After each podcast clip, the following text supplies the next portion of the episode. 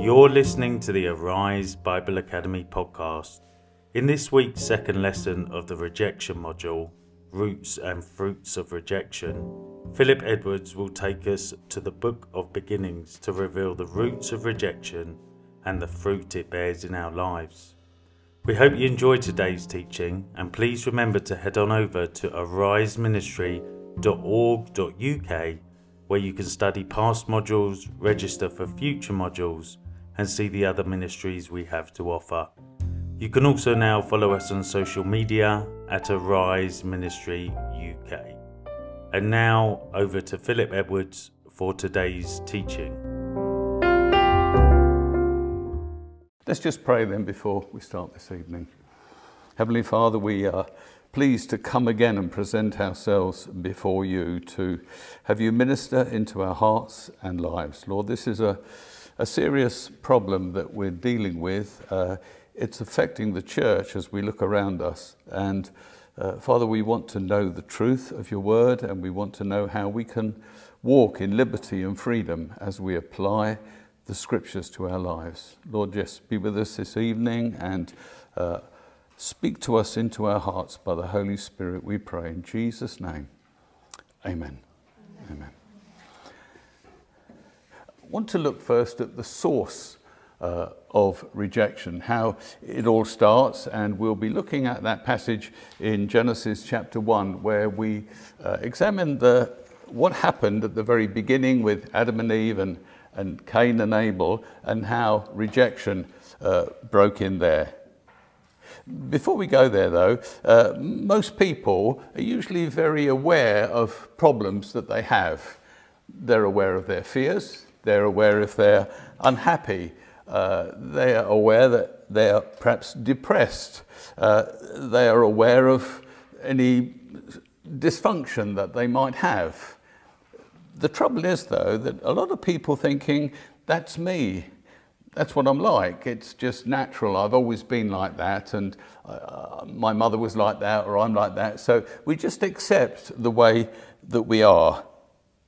What they're often not aware of is that this problem that they might have entered when they were a child.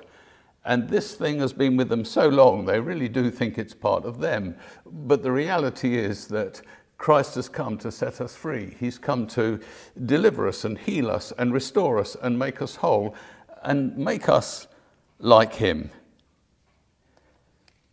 Those problems that came in in childhood are probably what we would call the stock of trade of the psychotherapist. Um, is it wrong or right to see the psychiatrist and to ask him questions? Well, uh, what else can people do? They want to discover what's wrong with them, and so that's what they do. They hope that these people will have some answers to their questions. I think as Christians, we don't have to do that. If we go to the Word of God, the Word of God can be a good psychiatrist to us. He can explain things very clearly to us. And of course, by the work of the Holy Spirit, he can open things up and teach us. Of course, people who aren't Christians don't have that. So I'm all for whatever help they can get to get free. We want to see people free. We want to see people enjoying their life, Christian or non Christian. So if we were to visit a psychiatrist, because what he would do in time, I'm sure, he would actually take us back to the things of our childhood. He would get us to look at things, to explain things, what was going on when we were growing up in those formative years. How, how were we adjusting to things? Did we come from a settled home or was it a broken home? What were our parents like? What sort of traumas did we go through or problems? You would go back to the beginning we have to go back to the beginning often to discover what God thinks about certain things. And of course, the book of beginnings is Genesis. It is the book of beginnings. It starts with in the beginning, and that's how we end up getting the name of the book. It, it deals with the origins of nearly all of the Bible themes. So, any great theme that you want to study in Scripture, you'll find its origin there. And you start your study there and you move away from that position. It deals with this topic as well. And it also deals with the history of the world and how it all started and what, what went so terribly wrong and how many problems right at the beginning just broke into this world. In the early chapters of Genesis, we're going to read the origins of rejection, how it all started. We said last week that, um, of course, Christianity is built around this whole theme, really, of loving other people. I said if you took love out of Christianity, you really haven't got Christianity. It, it wouldn't work. It can't work. Uh, we said that God so loved. And so everything is built around this idea that we walk and live in a loving environment. Let's go then to the origins, uh, where it all started. In order for roots to grow, th this week we've called it roots and fruits. So we're going to look at the roots of things and then uh, what fruit it bears in its life. In order for roots to grow, something has to be planted. It's obvious. And then the surrounding conditions have to be right. And if they are, we know that this, uh, whatever the root is, whatever the seed is, it will produce again and again and again. Now, if that's a good seed and it's good fruit that it's producing, that's wonderful. But if it's a bad seed and it's producing bad fruit, we've got problems. And it's no good just picking the bad fruit off the tree we have to deal with the root. We have to deal with the root to stop it producing that fruit over and over again.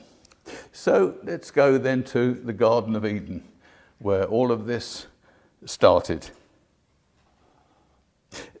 There was tremendous harmony at first.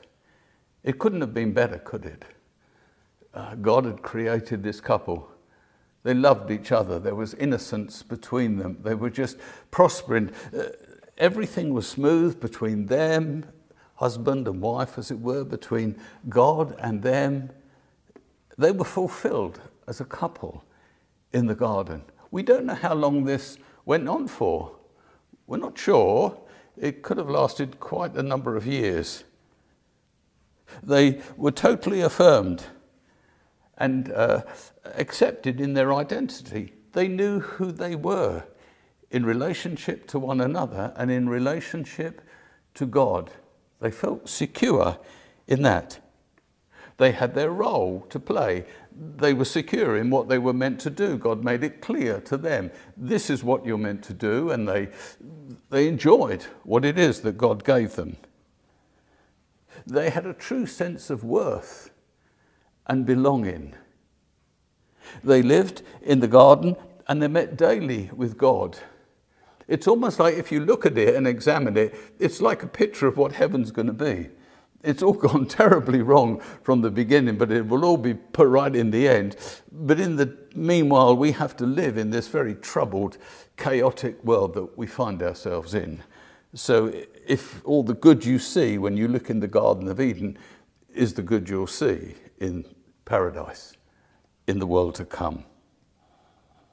It was here in this uh, place of harmony that God came and he commissioned Adam and Eve. He gave them a work to do.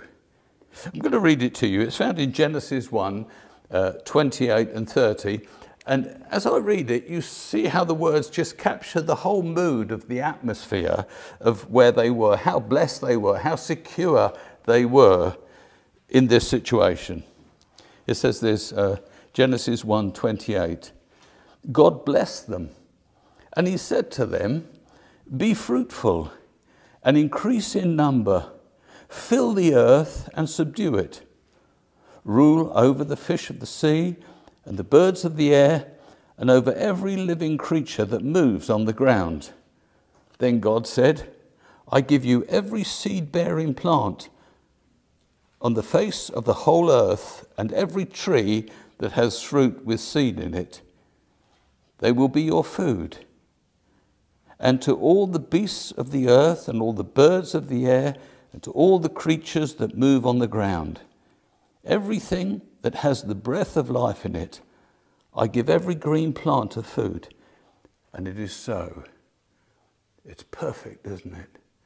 He's made it very carefully, He's made it perfectly. He says to them, These are the things you've got to do. You're to be fruitful. You're just to multiply and to grow and to grow.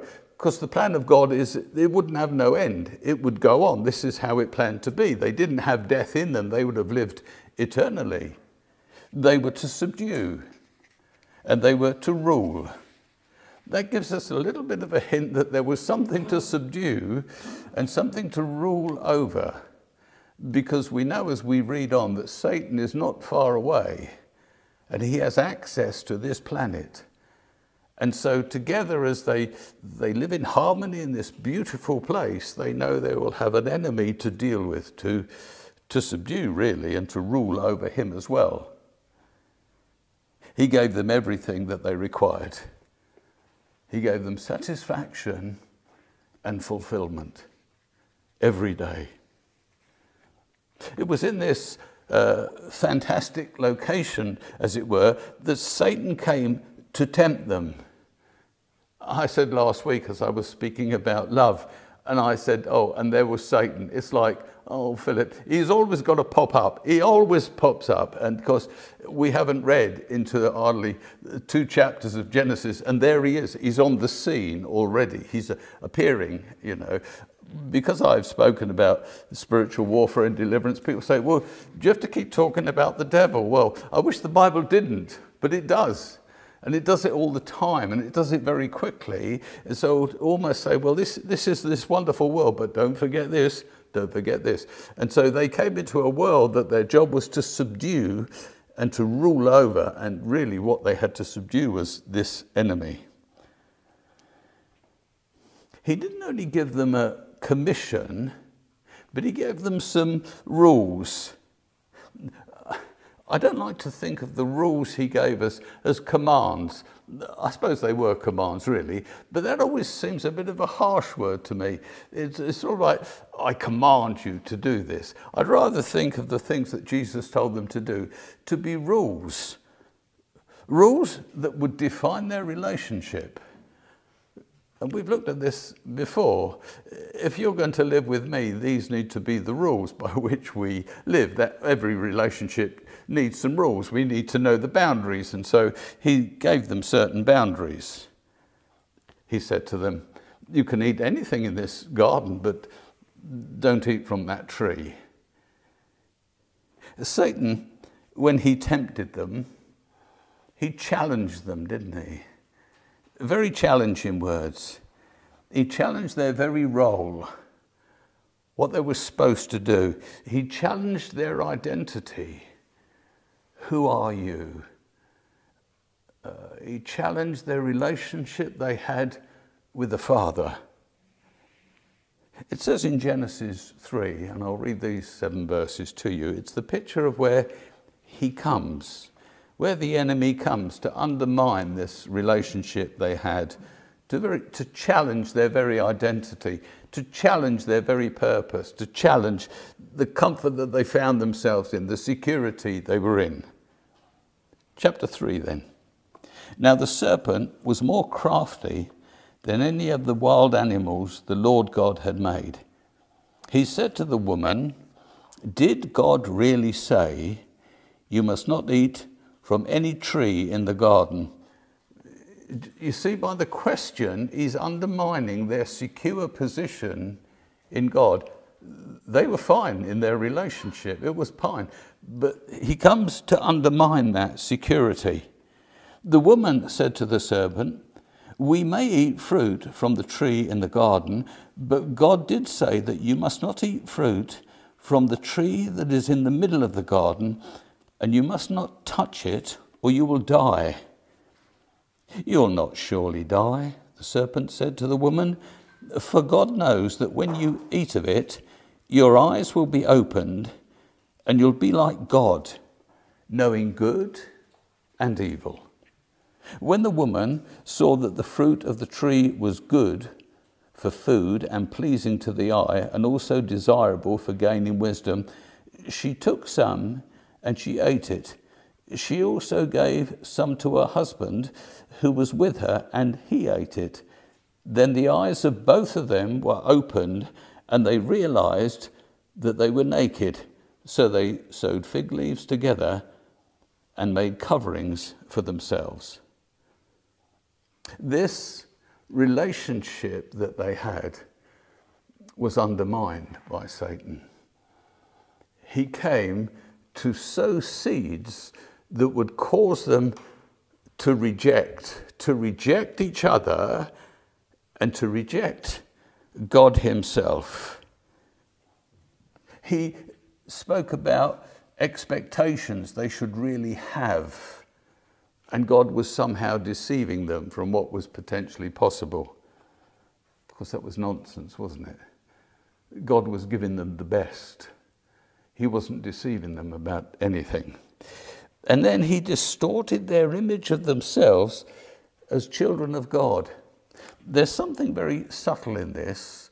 I'll just point this out. Um, I mean, it all gets a little bit technical, but you'll see it because it, it's quite simply pointed there. In the first verse, it says, Now the serpent was more crafty than any of the wild animals, the Lord God. That term, the Lord, is a covenant term. Because God was in covenant with Adam and Eve, he said, My name is the Lord. It's a covenant name. We looked at this when we were studying the covenants. My name is Yahweh. My name is Jehovah. We had that. Here it's always written, the Lord, the Lord. And so Adam and Eve only knew the Lord as the Lord. That was his name. He was, he was their friend. He was loving them, in a covenant relationship. But when Satan comes, he doesn't call in the Lord, does he? You noticed?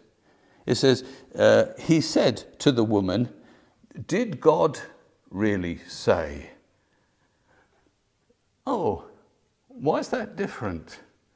Every time you read a different name for the Lord, it is important. Now, you might be bothered to dig around or you might not. Satan wasn't in a covenant relationship. None of the angels were in a covenant relationship. God was only in a covenant relationship with men and women. They didn't know him, the angels or uh, the archangel, they, they didn't know him as the Lord. They knew him as God, Elohim, the Almighty God, the Creator, God. And so he comes and he says to her, did God really say? She should have said, Who are you talking about? Who's God? Okay. Because she didn't know him as God. It goes on to say there, uh, the woman said to the serpent, We may eat fruit from the tree in the garden. And then what does she call him? She says, But God said, Oh dear.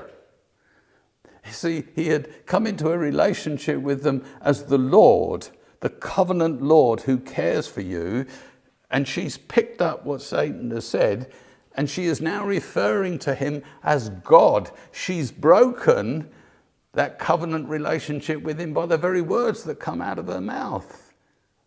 She's calling him God. The first rejection that you ever read about in the Bible is right there. She is rejecting God. She is rejecting the covenant God, the covenant Lord who wants this intimate relationship with her. And she's just picked up what Satan has called him and called him God. God knew that. He knew exactly where this was going when he listened to her speech. When you listen to people speak, you hear rejection in their words. You hear it. The very way that they talk, you can pick it up. You can sense what's going on there. People might accuse somebody that you've known as doing something wrong. I was trying to think how this would work out. Say someone went to my wife, and we're in a covenant relationship, and they said, Oh, we've heard that Philip has done this, this, and this. She would say, No, he never did that. Well, how can you be so sure? Because I know him. We're in a covenant relationship. Uh, I don't know where you heard he did this, but he didn't do that. It's not possible. See, she should have said to Satan, Oh, no, no. What you're saying to me is not possible because I'm in covenant relationship with my Lord. But she listened to him and she believed what he said. Now, imagine in a marriage situation where somebody would go and accuse, uh, in this situation, myself, and then, and then she believes it. Any covenant relationship that we had would be severely damaged and hurt. And so that's what she did, you see. She allowed that to happen. And just as in the natural we would say, oh, she's now rejecting her husband, she is rejecting God. He came and he destroyed the relationship that Adam and Eve had with God. Why was she so quick to jump on that and accept that? Seems strange, doesn't it? Knowing nothing else except the security and the the warmth and everything that was there, she so quickly jumped on that. We're quite weak people, aren't we? We're quite, we're not strong, really. And not only damaged their relationship with God, Satan damaged the relationship with each other. They were perfect, weren't they? They were innocent. I mean, it talks about being naked and everything, but we know that's about innocence and openness and uh, a great the figs, the fig leaves, you see, it wasn't only to cover themselves in front of God, it was also to cover themselves from each other. It was broken. The fig leaves speak about the brokenness that there was in the relationship, and now everyone's ashamed of everyone in this relationship. Rejection is there, you see, right at the very heart of it, right in the first few chapters. God has given us the right to choose, you see. Your choices are really important. Some choices are more important than others, but when you think about it, every choice you make is important. Every choice either takes you forward or it takes you back. You can't stand still. You move forward or you move back by your choices. They decided to reach out for more. He was able, through that short conversation, to deceive them in thinking there was more, and they wanted the more. There was nothing more. Do you think God is holding out on you? See, if you do, if you think you should have something that you haven't got, but somebody else has got, and you can't have it, you will think that God is holding out on you. And you will reject God just like she did.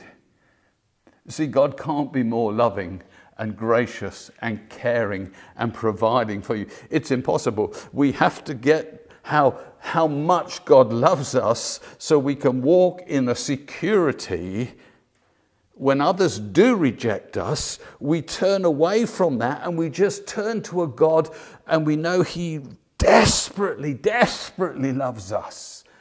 That's part of the healing because you will get rejected. We live in a world where people reject one another all the time. But our security isn't found in the relationship we have with one another. We want good relationship, but it's secure in our relationship with God. You can think what you like about me and say what you like and gossip as much as you like, but I'm secure in my relationship with God. My best friend in the whole universe is Jesus. I can't improve on that, can I? he said, I call you my friend. He's my friend. So God is my father and Jesus is my friend. So if you don't like me, well, I'm not trying to make it so you don't like me, but it doesn't really matter. Not at the end, it doesn't. Of course, you want to get on with everyone and you want to have good relationships, but I won't fall apart. If you go off me, I won't.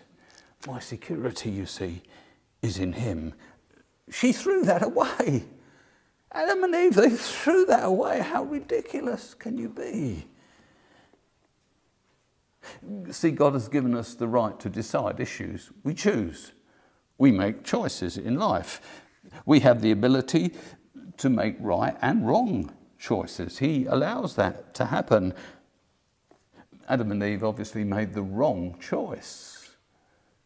It was wrong. They were deceived. They disobeyed. They rebelled. And therefore, they rejected God Himself. Terrible, terrible thing to do. They chose rejection, and the damage was done. God enters the garden, and Adam and Eve are hiding. Why are they hiding? Because, not because they're naked, they've rejected God. That's why they're hiding. They don't want to meet up with Him. This one that they've rejected, the one that they've turned their back on, that's why they're hiding in the garden. They don't want to face Him. God has this dialogue with them. He basically says, Why did you do that? Was there anything wrong with our relationship? Why did you do that? And of course, neither of them will take responsibility. They sort of try and put it on the other one. No, no, we have to face up to. They both made the decision. They both rejected God. They both looked for something else. They weren't content with what they had. God had made them both accountable, you see. They were both accountable. It wasn't Adam's responsibility and somehow he had let his wife down. Oh no.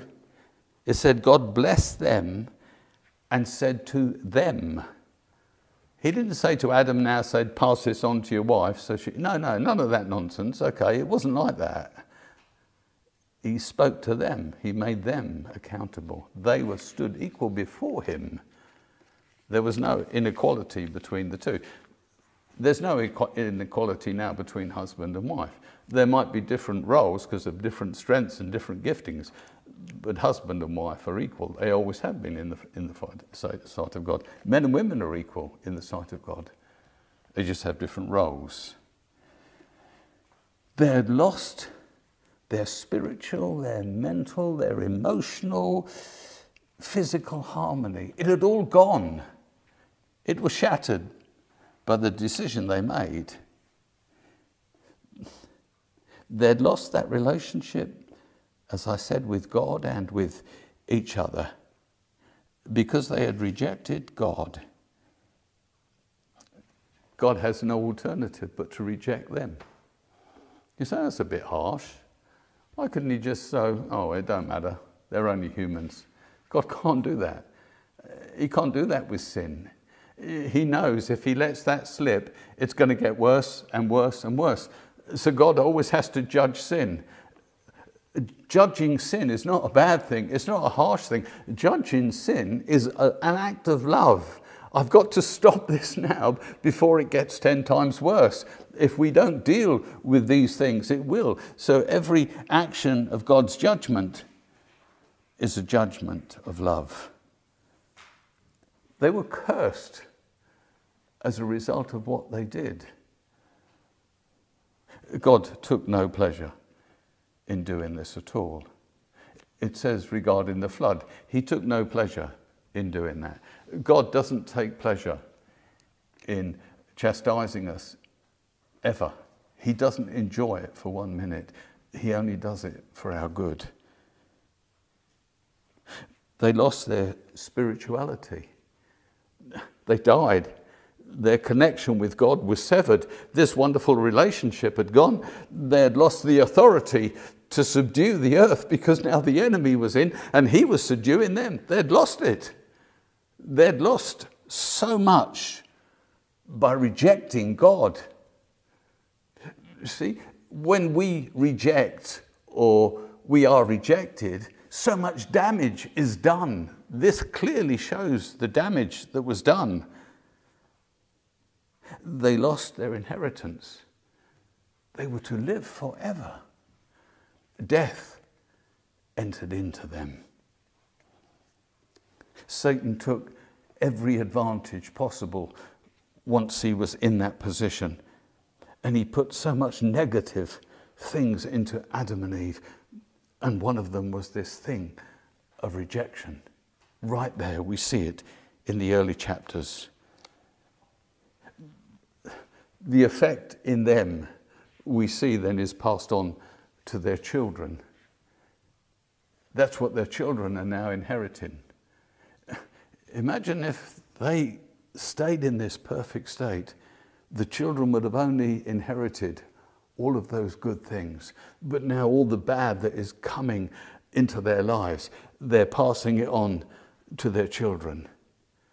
And it's been passed on from generation to generation through our children. Rejection then quickly became a root in their lives. I said to you last week, didn't I? To destroy love, we use rejection. The enemy uses rejection to destroy the love that's there. And so we see this root entering into them. Adam and Eve were isolated, they were lonely, they were now damaged. Remember, they were driven from the garden driven from the very presence of God. They felt rejected. You must. To be in harmony with God and then for God to send you from His presence, it must be awful. To know that you're in this wonderful relationship with God and now you're in this awful relationship with this demonic evil thing, Satan. They must have felt terrible, awful, just so dark every day. Every morning they would wake depressed with a heaviness upon them.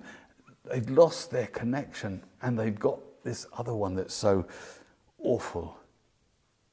We know when people get saved, they step away from this darkness to embrace God and they, they're so excited with this new relationship they found. They went the other way. They had it and moved away from it. Awful. Apparently, even the animals turned against them, and the ground turned against them. It was all against them. Nothing was easy from that moment onwards because of this severed, broken relationship.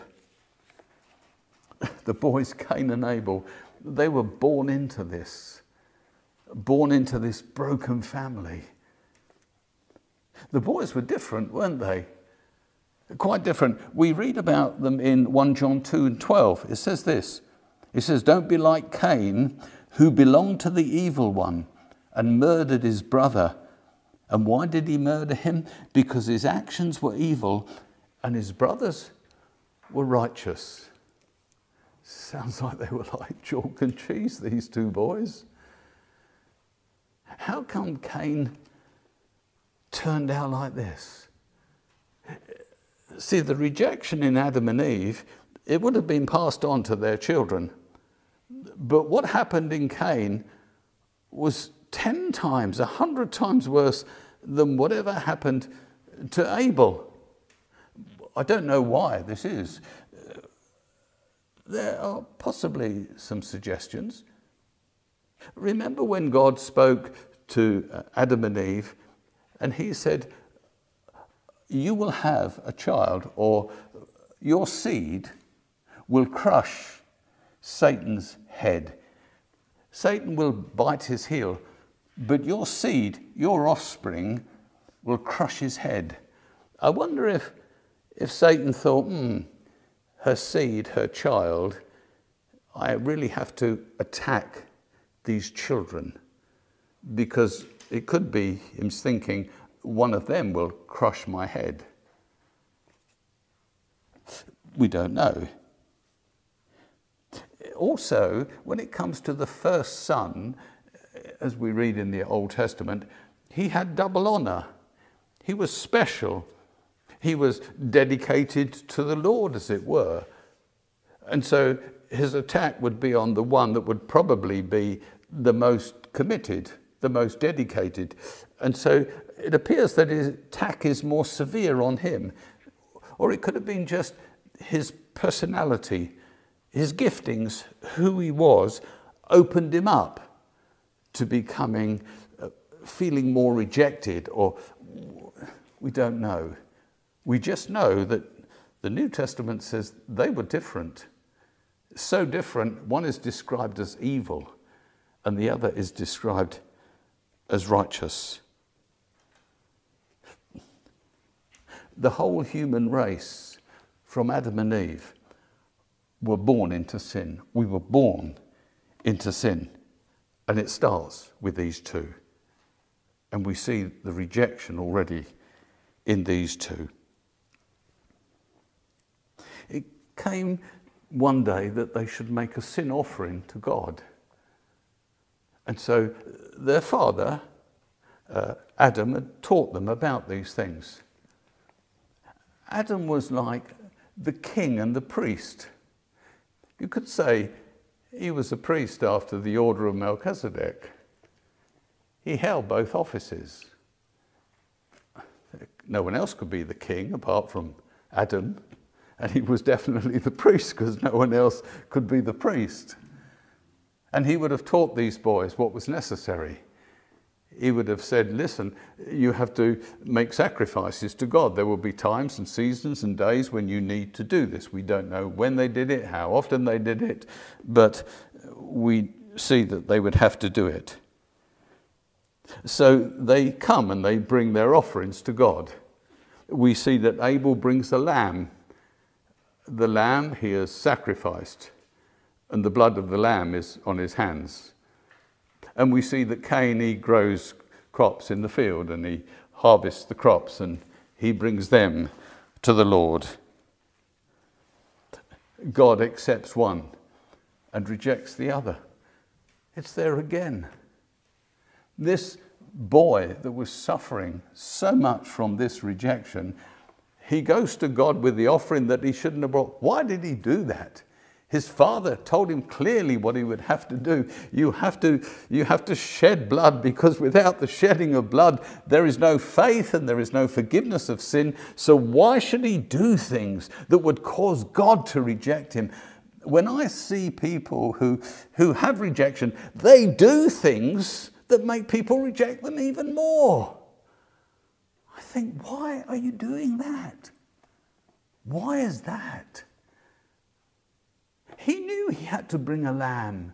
Why didn't he just do it? He brings, he brings what he's done. Could it be that he just wanted God to accept what he had done? You see? He wanted God to affirm his efforts and his work. See, Abel did nothing, did he? He just brought this lamb that God produced and God reared, and God did it all. I mean, he didn't, I mean, he chewed the grass and drank the water that God provided. He didn't do anything. But he knew from his father he had to do that and shed the blood. But this Cain is saying, Look, God, look what I've done. Oh, was he really worshipping himself and not God? When people boast about what they've done, are they looking for their own praise and worship? Hmm. I think so. Abel offered to God what God had done. There was no, look at me, look how good I am. Here, God, this is what you've done. Abel offered. He offered by faith. His father had said, You do this and you will be forgiven. And he did it in faith. He didn't know if God would forgive him. His father told him, Well, and he believed it. And so he walked forward in faith. Cain offered him works, didn't he? Look what I've done with my hands, looking for the affirmation of God. They knew without the shedding of blood there would be no forgiveness of sin and no faith in their offering. Cain offered because he wanted acceptance and affirmation. Abel offered in response to God. God makes it clear that Abel is acceptable because his gift is acceptable. But Cain, you're not acceptable because your gift is not acceptable. What can you bring to God? You bring Jesus with his blood on your hands. And on Sunday, we present the Lord Jesus. We've done nothing, have we? God sent him, God crucified him. We simply believed in him and offered him back on our behalf. And God says, I accept that. Therefore, I accept you. Isn't that wonderful? You know. Sometimes we want to say to God how well we've done or how good we are. And we, you know, no, no, no. It's, it's what your son has done. It's only what your son has done.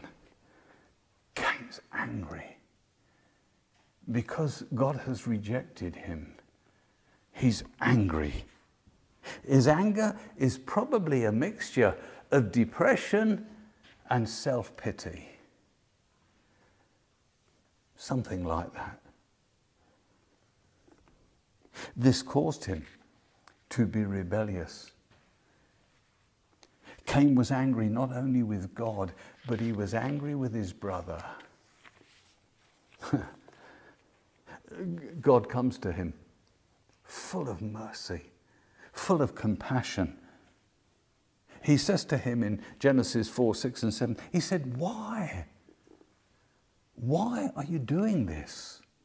If you do what is right, will you not be accepted?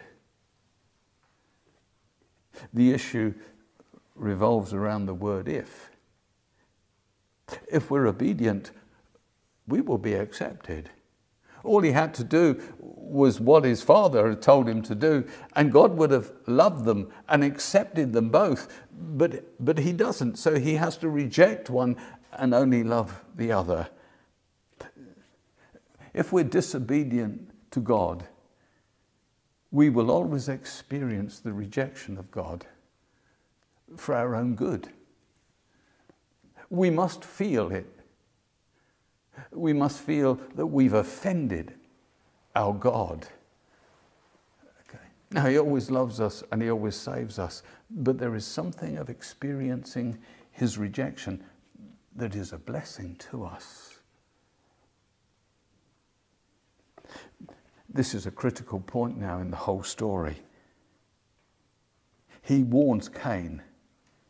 He says this in 4 and 7. If you do not do what is right, sin is crouching at the door.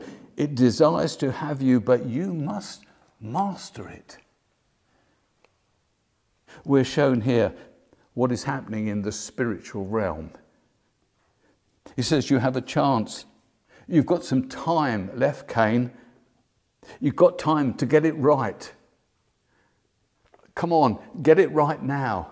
What you did was wrong, but get it right because I don't want to reject you. I want to love you.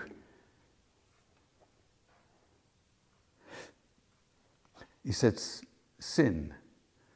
Sin is waiting at the door. Did he mean Satan was waiting at the door? Hmm.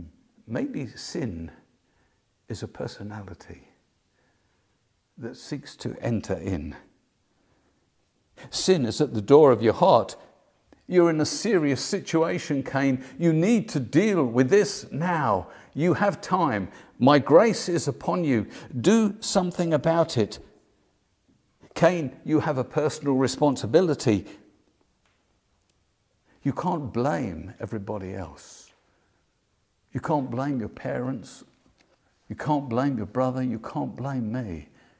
You're responsible. Come on. You must master it.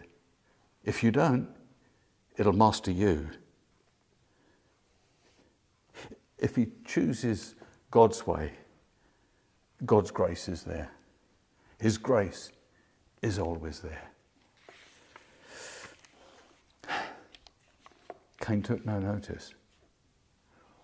He deceived Abel.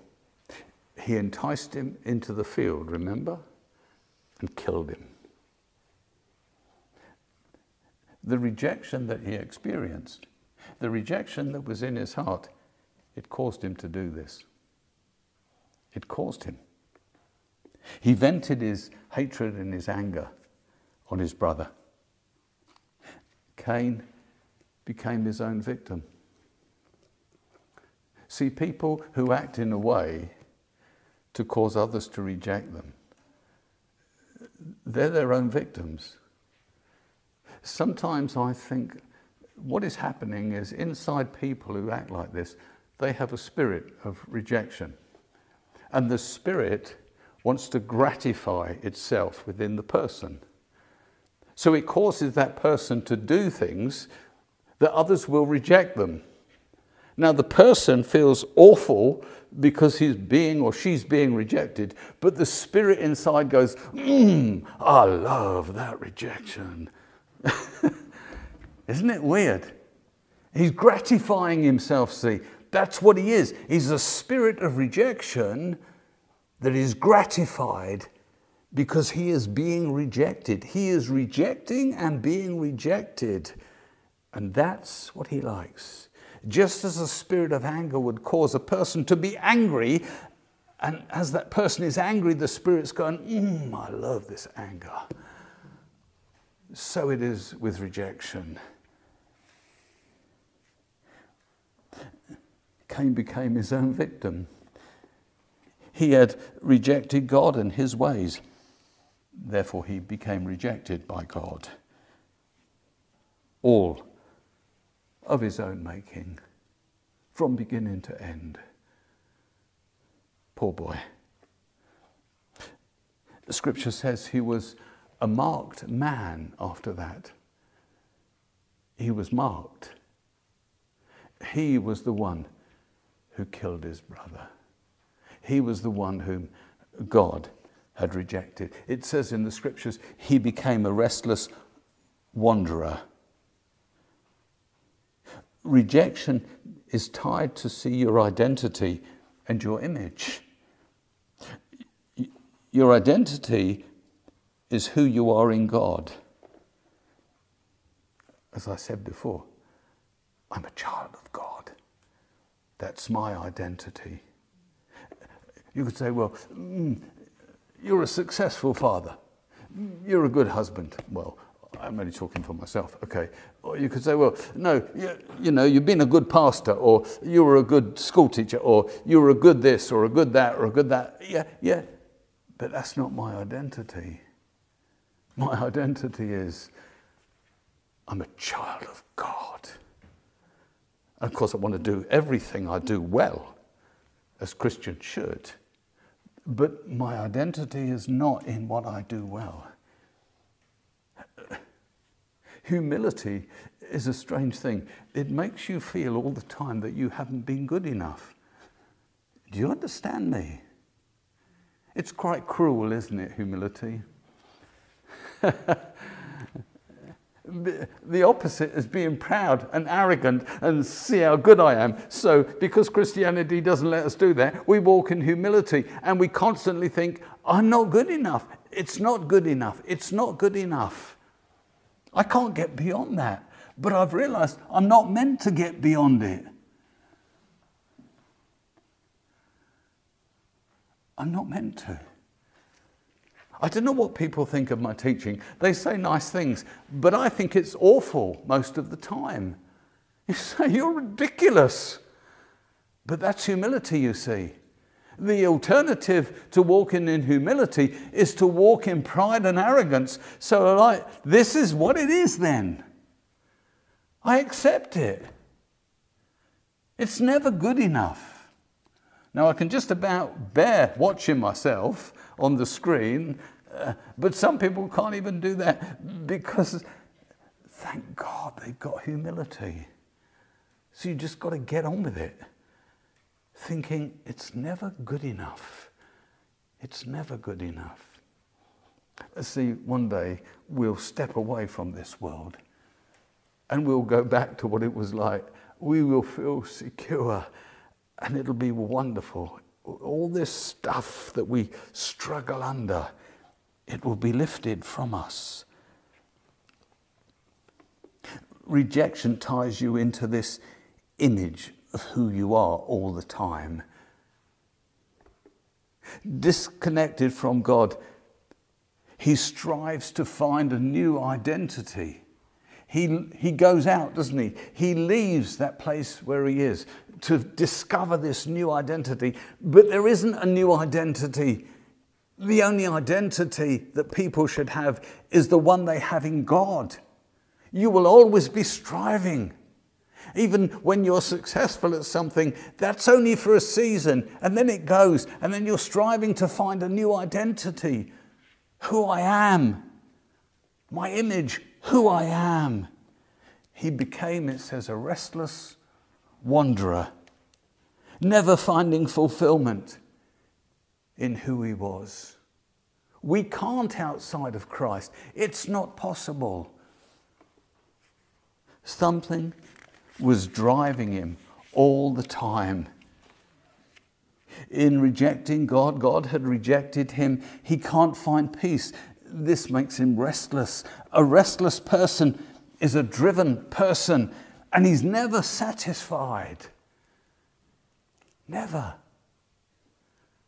Your satisfaction comes from your relationship only with God Himself. And if you're seeking it somewhere else, No.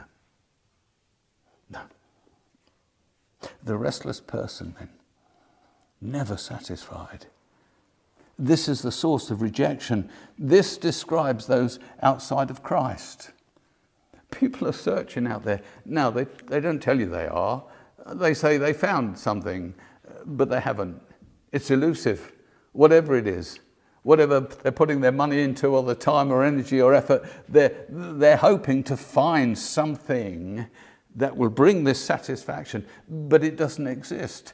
And I've realized that there are many Christians that aren't satisfied as well because they don't want the lordship of Jesus Christ on their life. They want to be born again, but they want to be the Lord of their lives, and so they'll never be satisfied as Christians. Never.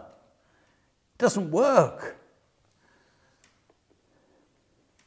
This, this then that drives us is the source of self rejection.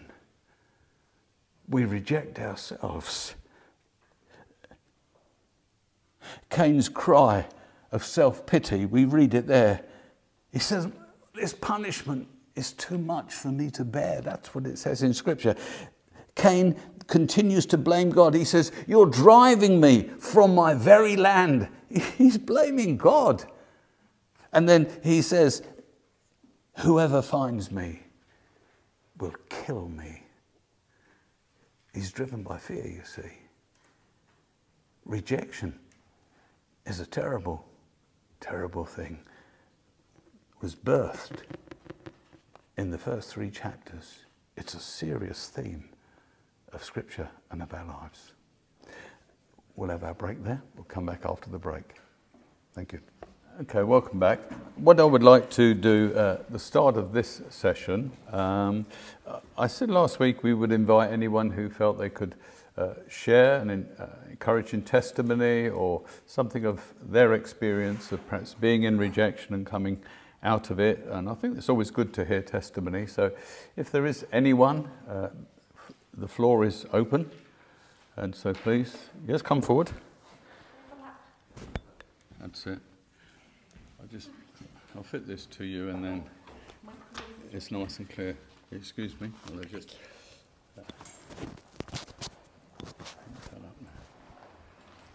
Thank you. Right, yes, rejection. Um, it's just been so interesting because um, I came from a family of five children. Um, and I don't want to blame parents or anything, but actually, I don't know any perfect parents. Does anybody know any perfect parents? uh, but my parents, my dad was fostered, um, uh, and my mother um, was an only child. And they, when they got married, uh, my father went off to war really quite quickly after they got married. Um, and uh, he was gone actually for six years in war. So I would assume my mother felt really quite rejected that my father wasn't around, just on leave the odd time for the beginning of their marriage. But um, anyway, I was the fourth girl, and um, I was always told that, you know, they wanted a boy, basically. Um, from, I think, the second child, they wanted a boy. And it was, it was often said to me, but I didn't kind of feel rejected particularly. I just thought that's how it was. You know, that's, that was the family I was in. Um, but the boy, my brother arrived after me, and, and I loved him. He was lovely. But um, I had uh, three older sisters, and um, I was just a little bit, I think I kind of felt a bit bullied, really. But um, they used to call me Orphan Annie because I was very plain, apparently, as a child. And I remember, I still think of myself as Orphan Annie. I don't know, just one of those things. And I was also called the black sheep of the family, which, um, again, you know, we remember later on, don't we? But in actual fact, I'm really quite pleased I was because I'm a born again Christian. So that's a plus. Um, we, in our family as well, we, I was one of five. Um, my father was a local builder and decorator. Um, and uh, we had to do the 11 plus in those days. And again, um, being one of five, two passed the 11 plus and three of us didn't. And again, if you didn't pass the 11 plus, or again, for my situation, um, you went to work basically. So you went to work when you were 15. And actually, I probably would have liked to have stayed on at school. But again, it was just how it was. So, anyway, that's a little bit of my life story. Thank you. Lovely. Thank you. Okay, thank you for sharing that.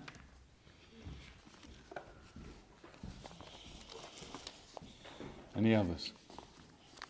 For a little bit of time. Okay, Anne, yes, please.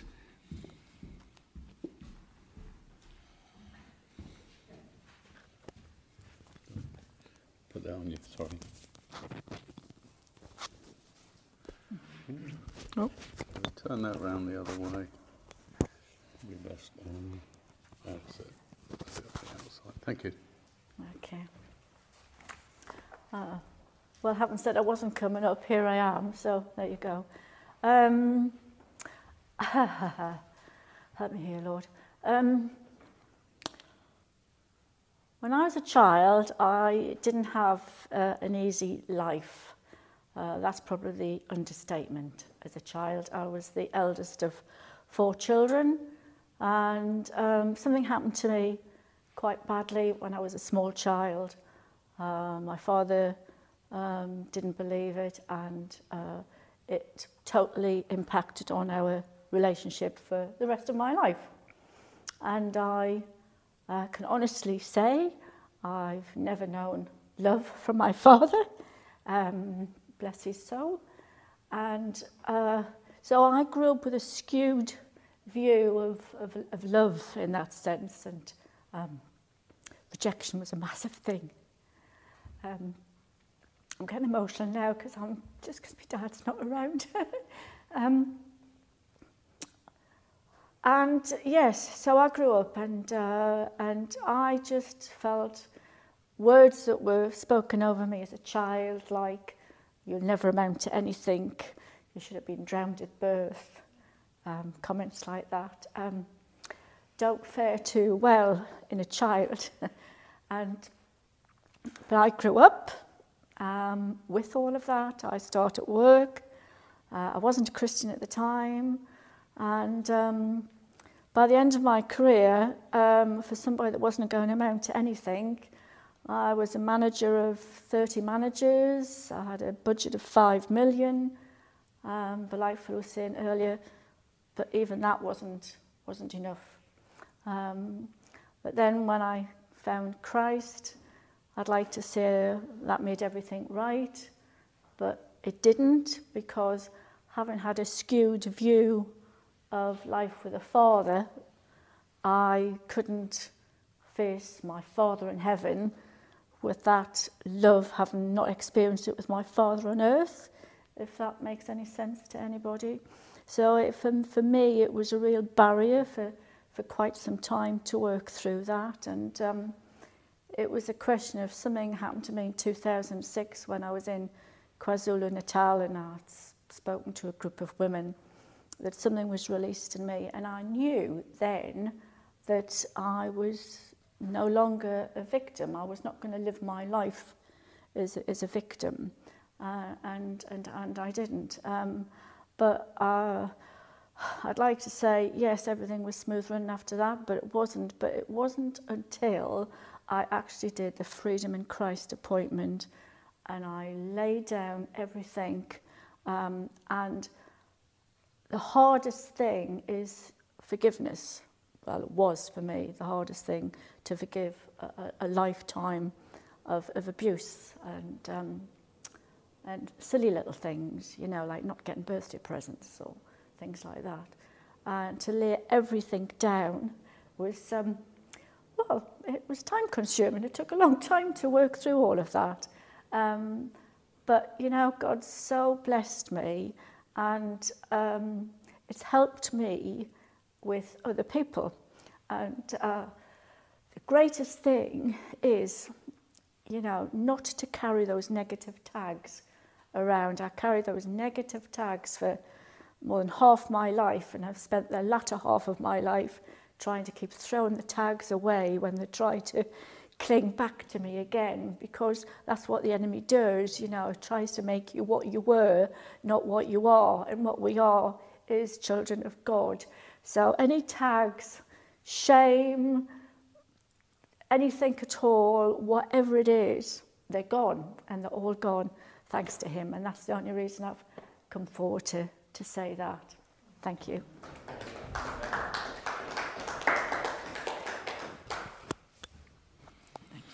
Thank you.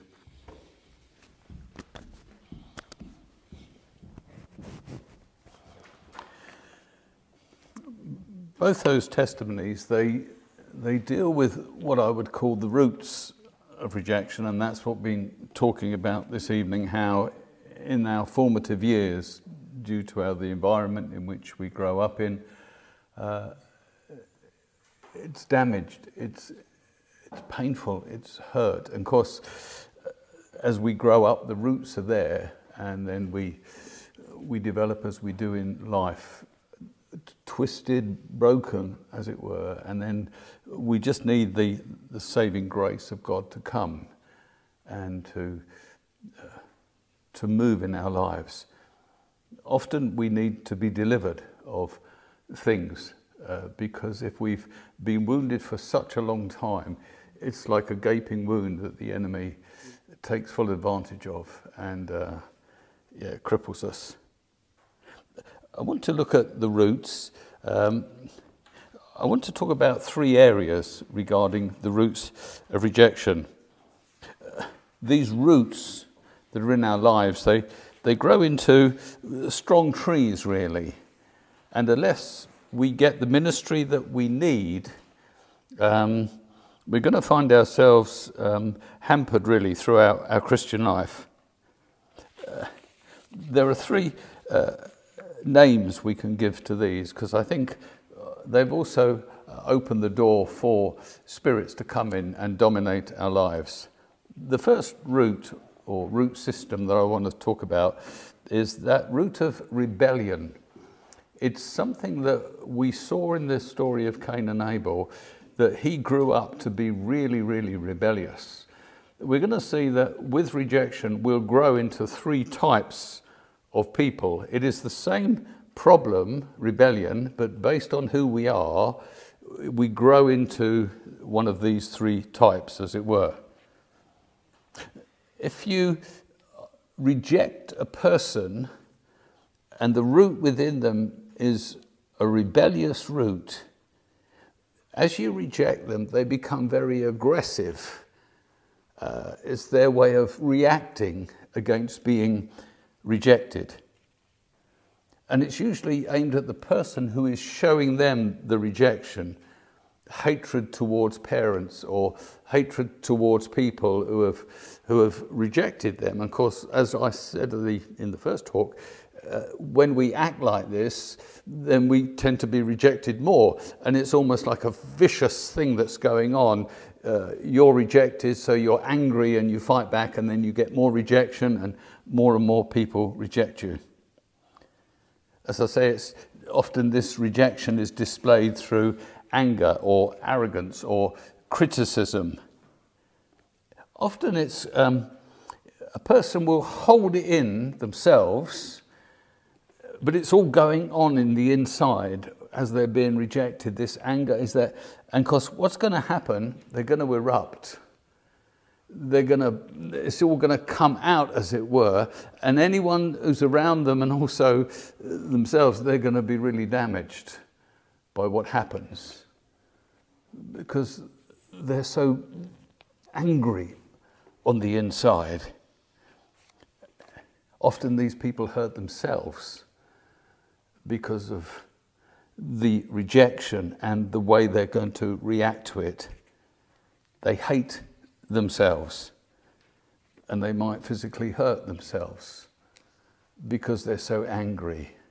It's the only way they know how to deal with the rejection that's there. The second type of person who is rejected, he doesn't rebel or become angry or critical or fight he, he turns it in on himself. And so he becomes almost crippled on the inside. He lives with this pain within him. He's not going to burst out. He's not going to be angry. He's not going to react in that way.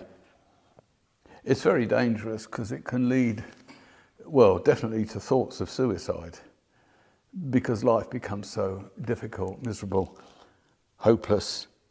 It might even attempt suicide. It might be that you don't think about people committing suicide. It's not much you thought about. I just looked into some statistics here. It's quite frightening. These are statistics from 2019 in the UK. These were registered suicides, 5,691 in the UK in 2019. That is 19 suicides, or 18 suicides, sorry, a day. A day. I mean, it, it's a staggering number when you think 18 people have killed themselves today. And tomorrow another 18 people will kill themselves because of what's going on on the inside of them. For men under 45, it's the biggest killer amongst men. You think, no, surely not. There must be uh, things that, you know, outstrip that. Apparently not. It's a serious matter, you see. It's usually because things turn in on them and life becomes more bearable dead than alive.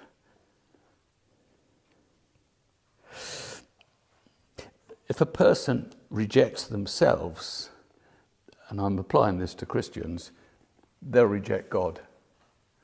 They'll blame God. And their rejection of themselves, they'll reject God. The third sort of tree is that of self protection, or what I would call the fear of rejection.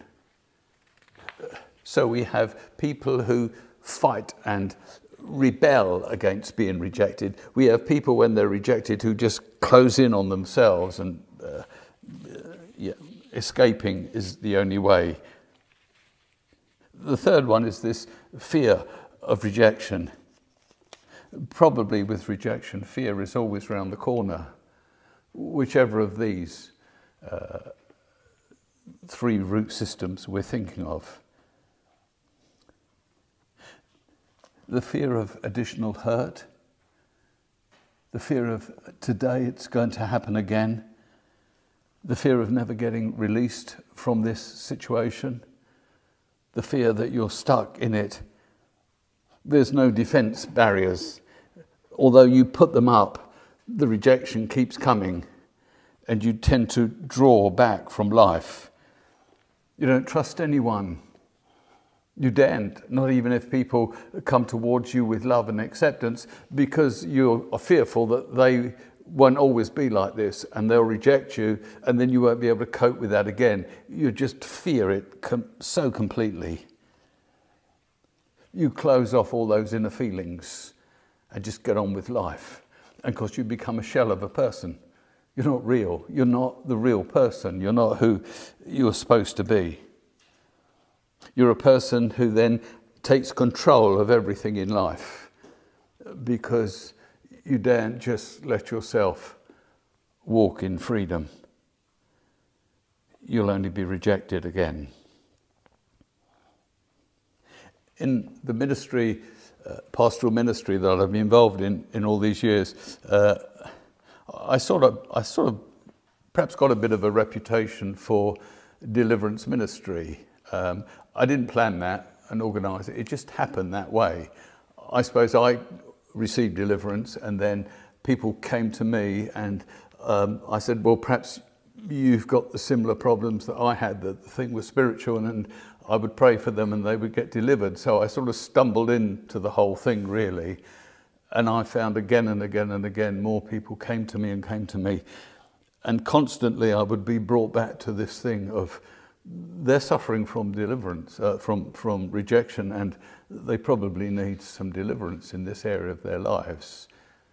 I saw, I saw deliverance not as a cure-all, and it, it, didn't, it didn't necessarily cure the person of rejection, but what it does, it, it deals with the deep wound, or it, it, it reveals truth to the person about why they are like they are. And by the removal of that spirit from their lives, they have a chance to heal and to be restored and to grow. My feelings are without the deliverance, they're never going to be healed. I remember Derek Prince sharing a testimony where he was an orderly in a hospital in the war, and uh, there was a wound that he was dressing as an orderly, and he was bandaging it up, and the, the doctor called out, he said, What are you doing, Prince? He said, Oh, I'm just um, bandaging this wound. And he said, Stop a minute. And he went over to him and he got one of these prod things and he, he pulled the bullet out of his arm. And uh, of course, the man was in a lot of agony. He said, Now you can bandage him up, Prince. You see, I, I saw deliverance as that. It was the removal of the bullet. And of course, it needed then all the ministry and the love and, and the word of God and everything else. But without taking the bullet, there was no chance of that man ever, ever being healed of that wound. And so I just, I just fell into this and discovered a lot of people need deliverance. Re- rejection, then, it violates the whole person. Uh, the whole being is, is affected by it. We've heard one or two of these testimonies this evening. As they grew up, they struggled just about with everything their outlook on life, their manner, their confidence, their joy, their peace, everything. Even their appearance was affected by this spirit that dominated their lives. Evil spirits do enter people's lives. For people to say no, they don't it's not possible for a Christian to be demonized. Is you're cutting yourself off from the ministry that God wants to give you. And you will carry that bullet in you until the day you die, if that's the case.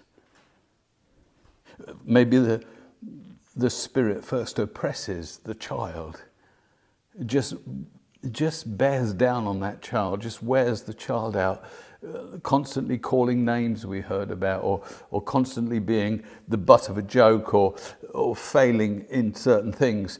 And because it builds and builds in you until you're just wounded.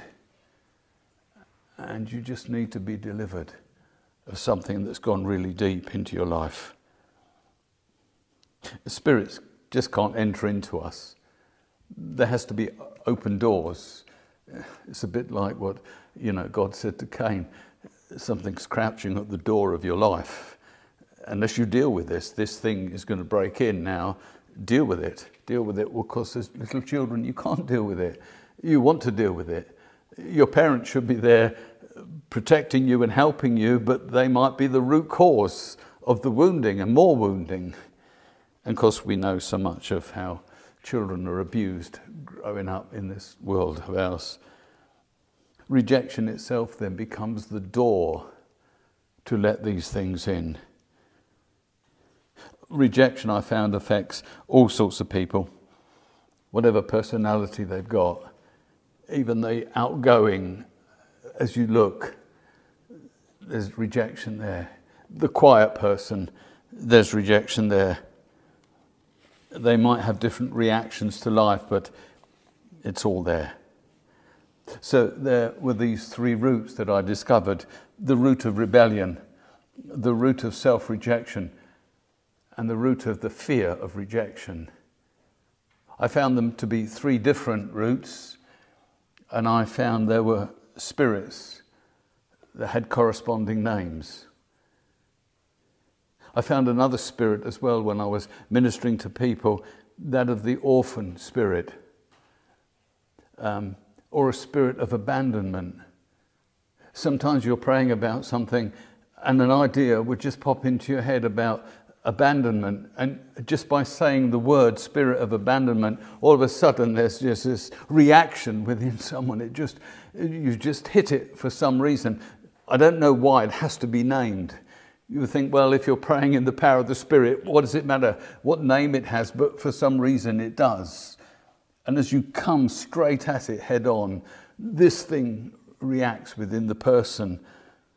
And sometimes the Holy Spirit will give you the exact name of the Spirit that describes what's gone on in this person's life. These spirits of uh, abandonment and uh, the orphan spirit, they enter a child very early in life. They grow up with a sense of being abandoned. It's just obvious. Or being orphaned. They have no real parent. They're lacking something. Find it very difficult to love God or to relate to God. I found that rejected people have the fear of further rejection. So they seek to control situations. But then they've just opened another door to a controlling spirit. They call it a spirit of Jezebel because Jezebel was a witch and she was a very controlling person. And so you move from one to another, and so you're thinking, I know how to handle this, I won't lose control of this and you've just opened the door to something else. Often, with rejection in early years, the child will go within itself. Just doesn't want to be noticed or seen, especially children who've been abused. They just, they just don't want to be seen, to hide away. They get locked into their emotions. They can't express themselves. They don't think anyone cares anyway. But in, in older life, this comes out in childishness or the way they're uh, over emotional to things that happen in their life, like a child might be over emotional. The fruit of rejection. We've been speaking about the roots, and of course, it bears fruit. All roots bear fruit. It's easy to identify the fruit. You just have to take time with people, listen to people, have a heart of compassion. Listen to the words that they're saying because they will, the Spirit will speak through them, you see. The wound is so deep, it affects everything in their lives. As you listen to their words, or the fact they can't even express themselves, or they're so fearful, as we listen, we'll be able to detect the root of what is there. There are reactions. There's the, the outward visible uh, external expression of reaction, and there's the hidden, the internal ones. People who rebel and push out and react, they don't know they're doing it. They just see it as part of who they are. People who draw back, they might think, oh, it's because of this, but it's who I am. That has made me who I am, and this is who I've got to be. you can live your whole life and not be you. Isn't that weird? Just, God made you, see, to be something, to live in a certain way. But you could live your whole life and, and not be like that. It's just, it's terrible. I'm going to finish this session with uh, an email that I received because I did invite them, and if you want to send one in, please do. Uh, this is uh, somebody, I can give his name, it's Richard. He gave me permission to do that.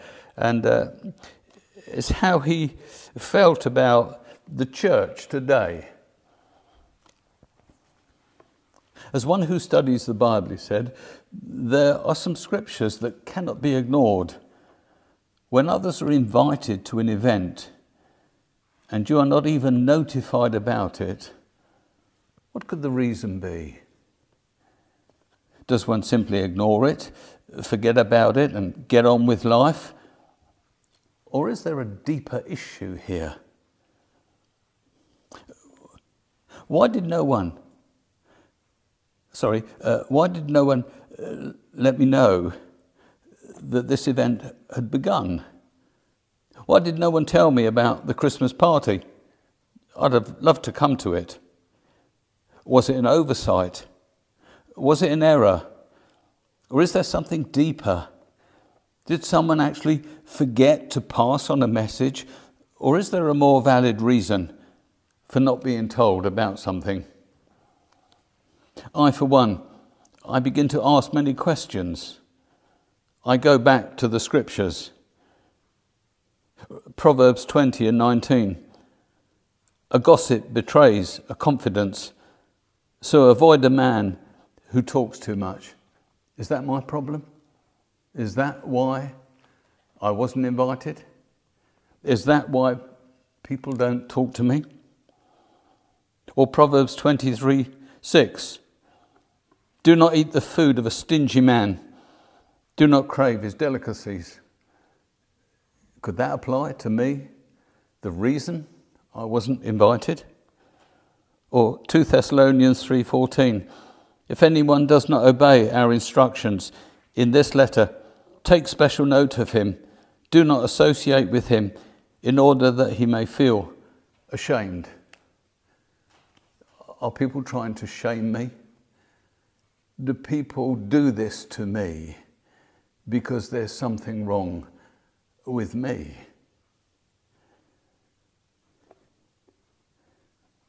Did one of these verses apply to me? Is there something in my life that needs to change? Or was it just simply an oversight? I like to know Am I the cause of the problem? If so, let me apologize. Or have God's people become so used to making promises and forgetting to keep them that it's become an accepted way of life these days. We say, I'll let you know when we start again in the new year, and they forget what they said and they never follow through. Rejection is an important matter that really does need to be addressed in many people's lives. It's becoming an increasing challenge for more and more people. Thank you for this invaluable module. As a church, we have an awesome responsibility to treat everyone that we come into contact with as though they had this massive, massive wound of rejection in their lives.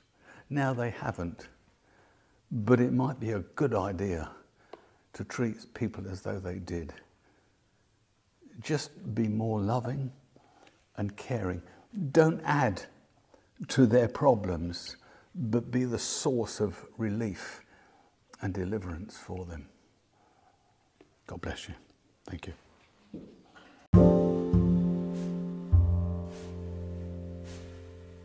You've been listening to the Arise Bible Academy podcast. We hope you enjoyed today's teaching and please come on back next week for another lesson in the rejection module. If you would like to partner with Arise Ministry, you can now do so by going onto our website where you can make a secure online donation at ariseministry.org.uk. And don't forget, you can also follow us on social media at Arise Ministry UK. Arise Ministry, a living legacy.